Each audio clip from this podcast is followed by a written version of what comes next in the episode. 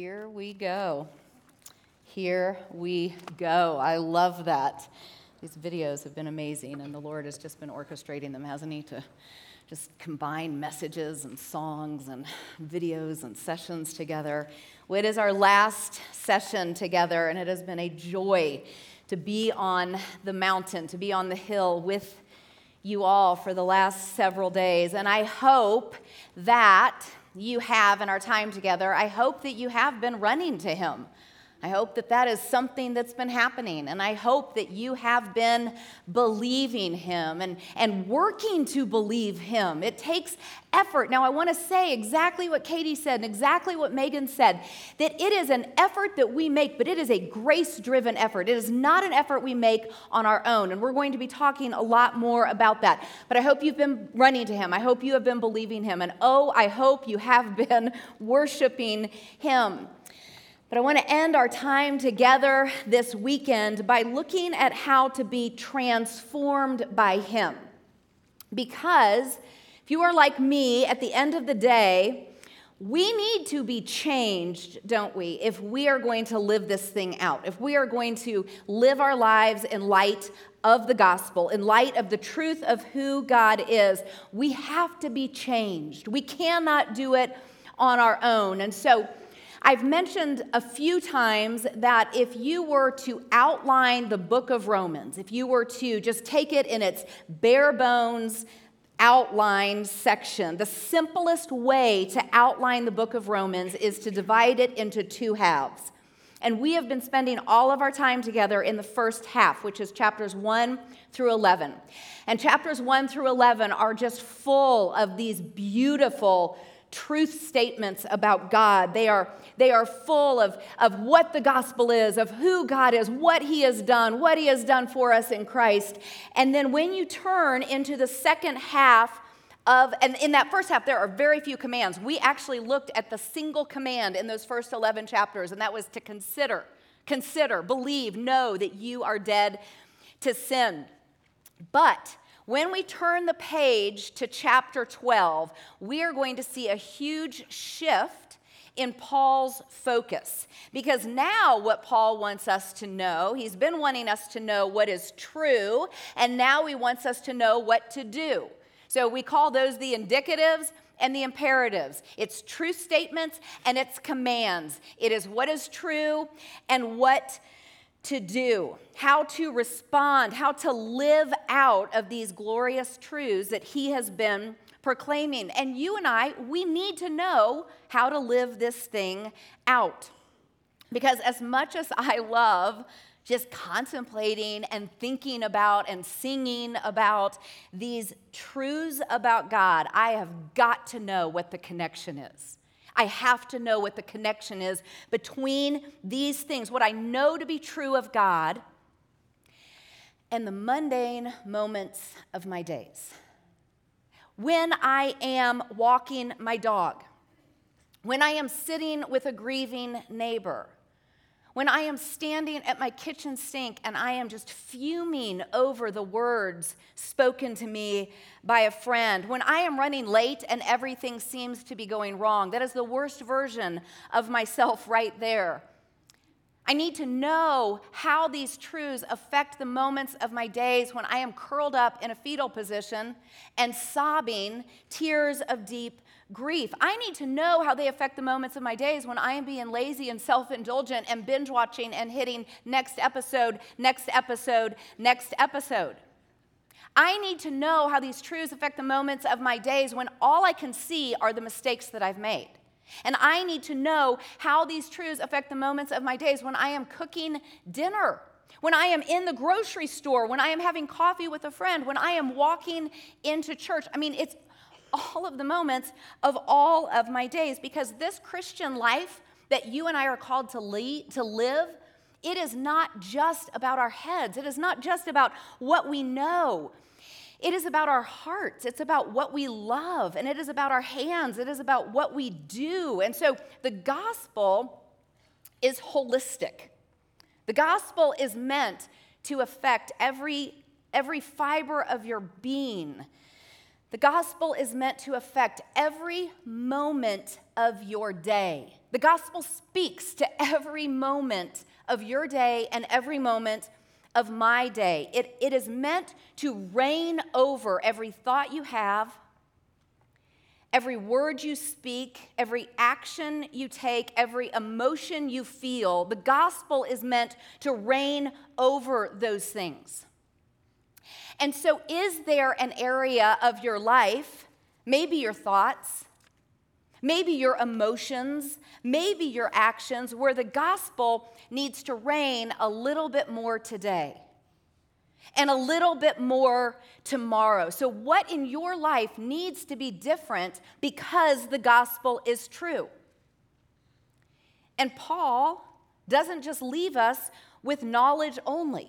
What he does is he helps us take those great truths that he has so clearly proclaimed, and he helps us press them into the realities of our very everyday lives, the mundane moments of our days.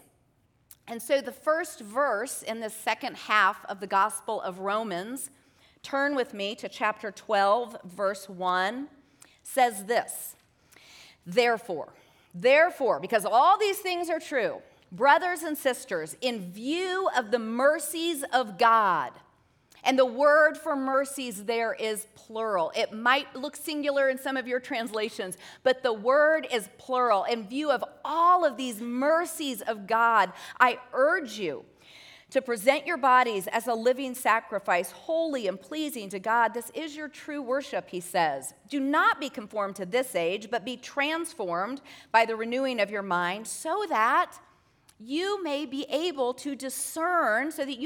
to know what is good, what the good and pleasing and perfect will of God is. And that is that good and pleasing and perfect will of God is the moments of your days. What is pleasing to God in those moments? So I want to focus in on three phrases Paul uses. In view of God's mercies, present your bodies, and be transformed, not conformed. So in view of God's mercies, what I want us to see is that what Paul does one more time is that before he tells them what to do, which is going to be present your bodies, that's the first command. Before he tells them what to do, to present their bodies and to be transformed, he reminds them one more time of why they do it and how they do it. And it is in view of God's mercies. It's how you're going to do it, and it's why you're going to do it, because the gospel is never just do it. That is never the gospel message. When God commands his people to do anything, it is always, and I mean always, every single time, as a response to what he's already done. Megan mentioned that yesterday, but our obedience is always a response to the love, to the kindness, to the mercies, to the goodness of God that we have already been given. They've already been showered on us. It is the order of the gospel. It is the order of Paul's letter, but it is the order of the gospel that we obey God. We obey. There are commands in Scripture, and we obey them not to earn God's love, but because we've already been loved. We do it as a response because we have already received all of his goodness and all of his mercies and all of his salvation. And so Paul tells us that in light of what God has already done for you in Christ, everything that we've talked about over the last few sessions and more, that God has saved you, he has justified you, he has taken the righteousness of Christ and given it to you, he has taken your sin and put it on Christ, he's adopted you, he's sanctifying you, he loves you, he forgives you, he knows you, and he loves you more. I mean, the list could go on and on, couldn't it? He's providing for you, he's helping you, he's comforting you. I mean, the mercies of God, it's plural, because the mercies of God are vast, and they are the reason, they are the means by which we are going to obey and be transformed. And so Paul says, in view of all of the mercies of God, present your bodies. the first command, the first imperative that Paul gives us. And if you have been around the church for any time at all, we read those words, present your bodies as a living sacrifice, without even thinking twice, as if they make great sense to us. Present your bodies as a living sacrifice. And if you're like me, you think, okay, my body, that's me. I'm just gonna present myself to God in some metaphorical or mystical way. It's kind of this, just give Jesus your heart. And God does want your heart. He does want your heart. He wants your affections. We are called to love the Lord our God with all our heart, mind, soul, and strength. But those aren't the words that Paul uses here. He doesn't say present your heart. He says, present your body. And in chapter 6, we didn't get there when we talked about chapter 6, but Paul said, do not present the members, the parts, the pieces of your body to sin as instruments for unrighteousness, but present yourselves to God. Sounds familiar. It's exactly what he's saying in chapter 12, too. Present yourselves to God as those who have been brought forth from death to life, and your members, the members of your body, present these as instruments for righteousness. Not instruments for unrighteousness, but instruments for righteousness. And so our bodies matter. What we do with our bodies matters. And Paul tells them to offer themselves, their bodies, to present them. And that's intentionally, that's volitionally, that is willfully, all the different parts of your body. Your mouth, your eyes, your hands, your feet, your ears. Present the members of your body as holy and pleasing to God.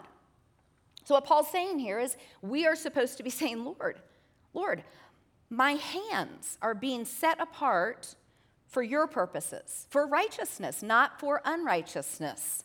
My mouth is being set apart for your purposes, Lord, for righteousness. It is to be holy and pleasing to you. My feet, Lord, they are to be set apart for you, for your righteousness. Let me use them appropriately. My eyes, my ears, my brain, every part of me, every part of you, set apart to be holy, set apart to be pleasing to the Lord, set apart as, what did Paul say here? As a sacrifice. And we're not as familiar with sacrifices as the original audience would have been, as the believers in Rome would have been. Sacrifice was a very common part of their daily lives. It was part of the pagan religious system in Rome in 57 AD when they received this letter, and it worked like this. The pagan sacrificial system worked like this. You took something into the temple. You picked up a bird or a cow or something on your way in, and you took it into the temple, and you sacrificed it as a way of appeasing that particular god so that you could get what you wanted. So it's like, here, have a dead bird, now give me success in my business, right? Or here, have a dead cow and give me a child or a husband or whatever it was. It doesn't matter because the formula was the same. It's how pagan sacrifices worked and work. You give something and then expect something in return. So do you think those are the sacrifices that Paul wanted his audience to think about when he used the word sacrifice? I don't think so. Because there was another sacrificial system that at least some in his audience would have been familiar with. The Jewish Christians would have known. And it was the sacrificial system that God had given to his people after he brought them out of Egypt. And it is an entirely different system. If you read through the Bible in a year and you get to the end of Deuteronomy and Leviticus and you're reading what in the world, that is the sacrificial system that he's talking about. And that sacrificial system, I want you to think about when it occurred, that sacrificial system was absolutely built on displaying the mercies of God, right? Because that sacrificial system is given in response to what he had already done, which is deliver them, redeem them, rescue them out of slavery. He had already done that before he gave this to them. It is also given in light of what he was currently doing at that time, which is dwelling in their midst. He has just had them build the tabernacle, and his glory has filled the Holy of Holies. So he is dwelling in their midst. And that sacrificial system is given as a way of pointing them to what he would one day do, which is to give the final and the perfect and the all-sufficient sacrifice. That is the sacrificial system. It is built on displaying the mercies of God. But I want you to think about for a minute all of the sacrifices. All of the sacrifices that occurred over the course of eons, centuries, from the time the sacrificial system was given. I want you to think of all of the sheep and all of the bulls and all of the rams and all of the birds. Do you think any one of those ever presented itself? Do you think it ever went? Do you think any of them gave themselves through all the centuries? No, every single sacrifice had to be dragged to the altar, had to be cajoled or brought in to, carried in, right, to the altar to be sacrificed through all the centuries until there was a sacrifice. Jesus was not carried to the altar. He was not dragged to the altar. He was not cajoled to the altar in any way. Jesus came and he willingly and he intentionally and he volitionally put a heavy crossbeam on his shoulders, and he intentionally walked himself up that hill, and he placed himself on that rugged cross. And so Jesus, in all of the sacrifices ever given, Jesus was the first to present himself as a sacrifice. But his sacrifice was not to be a living sacrifice. He presented himself to be slaughtered, and he was. So when, in Romans 12, the Lord asks us to present ourselves, to willingly and intentionally and volitionally present ourselves as living sacrifices, to bring ourselves to him, to offer ourselves, to give ourselves wholly to him, he is telling us that we will be living sacrifices, because you and I are going to find life in that place. That is where life is found. And it is abundant life. It is not death. It is life. And so what part of yourself do you need to offer today? Willingly, intentionally, by the grace of God, in view of the mercies of God, what do you need to present today to be holy and pleasing to God? Can you present? Can you offer? Can you sacrifice your sharp tongue? Can you sacrifice the things that you watch and read that are not forming you in Christ-likeness? Can you offer the places your feet go that shouldn't? They shouldn't go. What about offering the words your mouth speaks, that they whisper or they yell at someone? Can you sacrifice those? Can you sacrifice an obsession with your appearance? Can you sacrifice your hands in a way that commits them to doing good and not harm? I mean, what part of you today can you present as a living sacrifice? Because we all have something to offer. I promise you that. I promise you that. But here's the good news. As you walk to that altar, and you willingly and you intentionally, by the grace of God, in view of the mercies of God, present yourself, you will not die. You will find life. Jesus said, I came to give life abundantly. I came to give life in the fullest. Let me give you one warning about living sacrifices. The problem with living sacrifices is that they tend to crawl off the altar. I don't know if you've ever experienced that, but I will find myself, I will present myself again, and in a very short period of time, I look around and I am nowhere near the altar. I am back to living for myself, choosing my agenda, choosing my priorities, using the members of my body in any way I see fit. I mean, this living sacrifice thing is not a one-and-done kind of thing. It is a repetitive. We re-offer ourselves. We re-present ourselves. We climb back up on that altar, and we remind ourselves again and again and again of the many mercies of God. And as we do, we present ourselves again and again and again as a living sacrifice to be holy and to be pleasing to God. The second command that Paul gives us really has two sides to it. It has a positive side and a negative side. And the negative side is do not be conformed.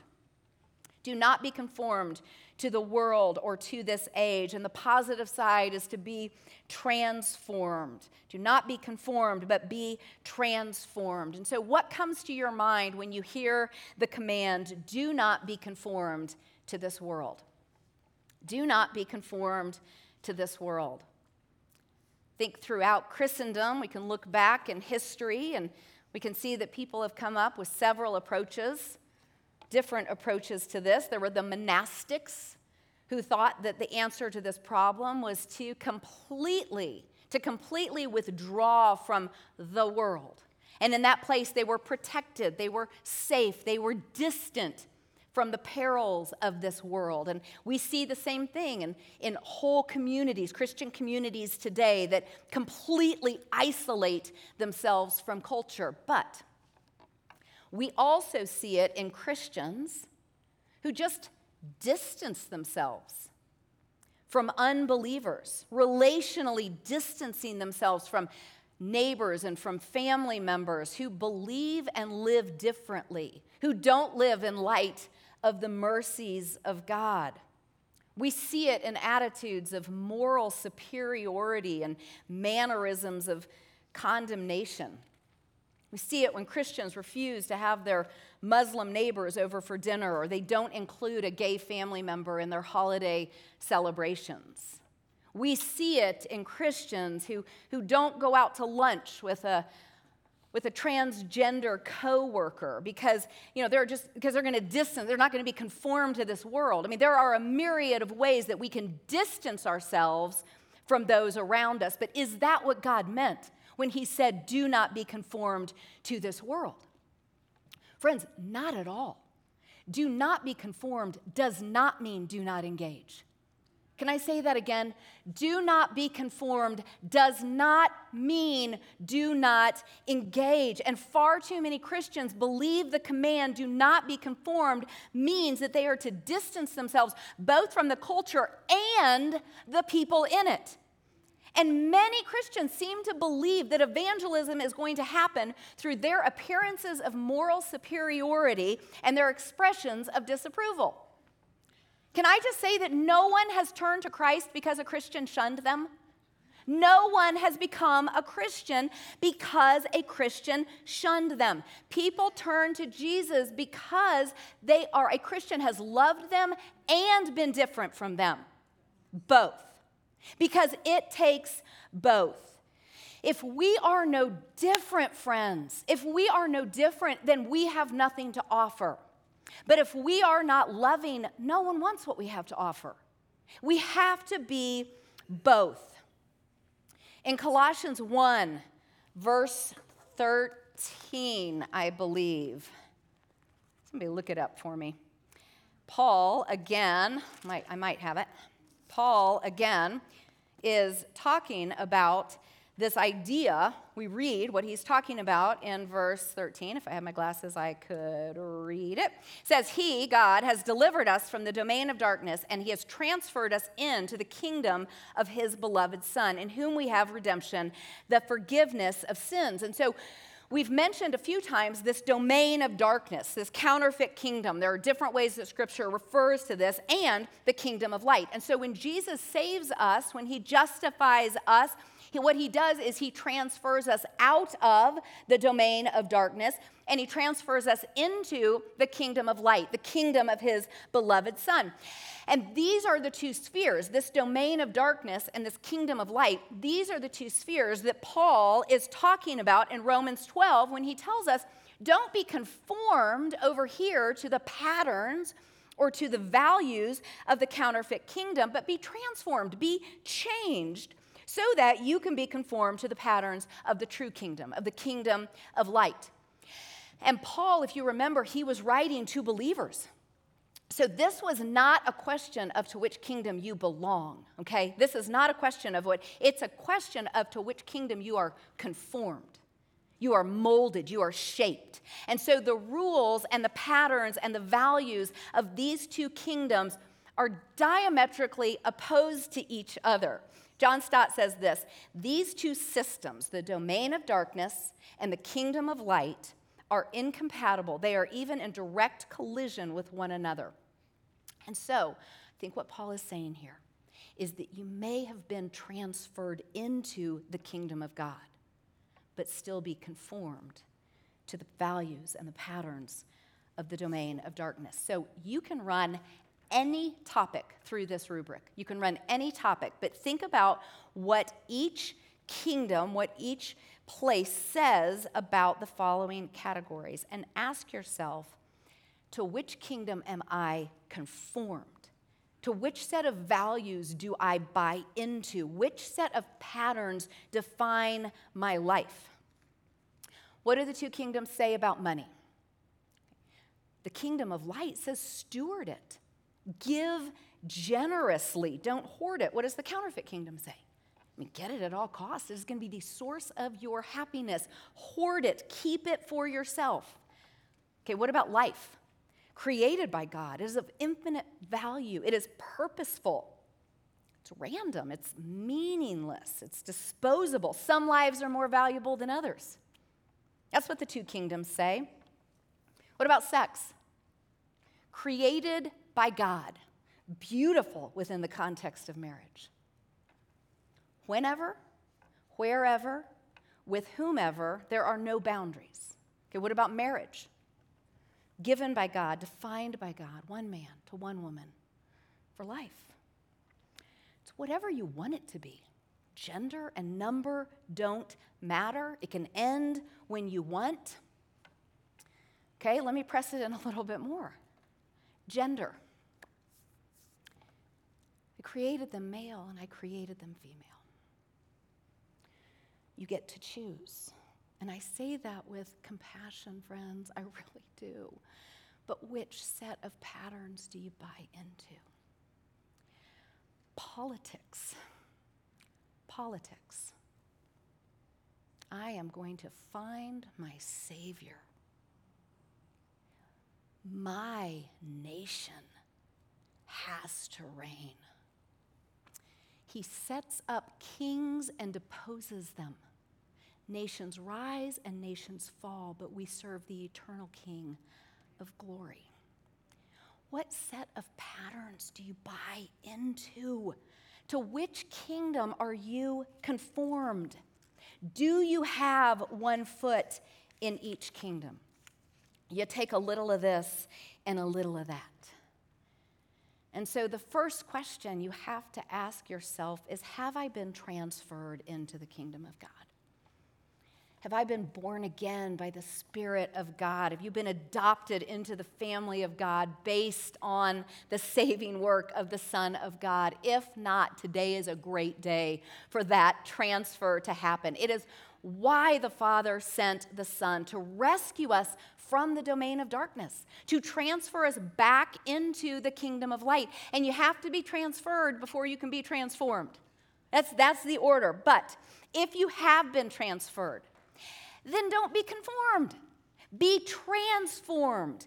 And God in his mercy tells us how that is going to be happening. He says this transformation, this unconforming us, which is a lifelong process, unconforming us from the values and the patterns of the domain of darkness and conforming us to the image of Christ and to the kingdom of light. It is a lifelong process, but it is going to happen, the Bible tells us, by the renewing of your mind.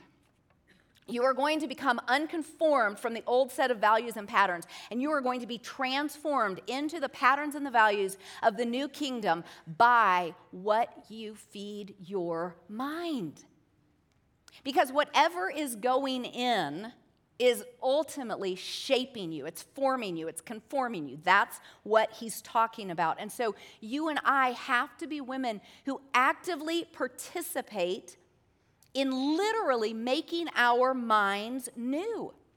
It means we need to know new things, but we also need to think in new ways. We need to let the way we think be shaped by the Word of God. We have to feed our minds new things. And so in the same way that we have to willingly and intentionally and volitionally present our bodies, we have to willingly and intentionally and volitionally, and it's hard, I know it's hard, make our minds new. And again, this is going to happen in the moments of your days. It's going to happen in the moments that you decide what to read. And in the moments that you decide what to watch. It's going to happen in the moments as you decide, you take your thoughts captive to the obedience of Christ, and you decide how you're going to think about something. What you're going to let come back again and again in your mind. Are you just going to chew that same conversation over and over and over? The one in which you come back with the witty response, the one in which you come back as the hero of the situation. I mean, are you just going to let that run over in your mind again and again and again? It happens in the moments of your days that you decide what you're going to talk about with your friends. And who you listen to, as far as who's giving you, whose advice do you believe? Who are you following? Who are you letting influence you? Who are you letting shape you? But the good news is that as we do this, as we actively participate in the renewal of your mind, in our minds, you and I will be transformed. We are going to be changed, Scripture says. And it's going to be slow, and it's going to be over the process of our entire lives. But you and I, as we do this, the good news is that we are going to become, it is the Word of God telling us, we are going to become women who can actively live out of the gospel in all of the moments of all of our days. It's going to affect everything. It's going to affect what we think and what we feel and how we act and how we react and what we do with our hands and what we do with our eyes and what we do with our mouths. It's going to affect everything because the glorious gospel of grace is meant to affect every fiber of our beings, every moment of every day.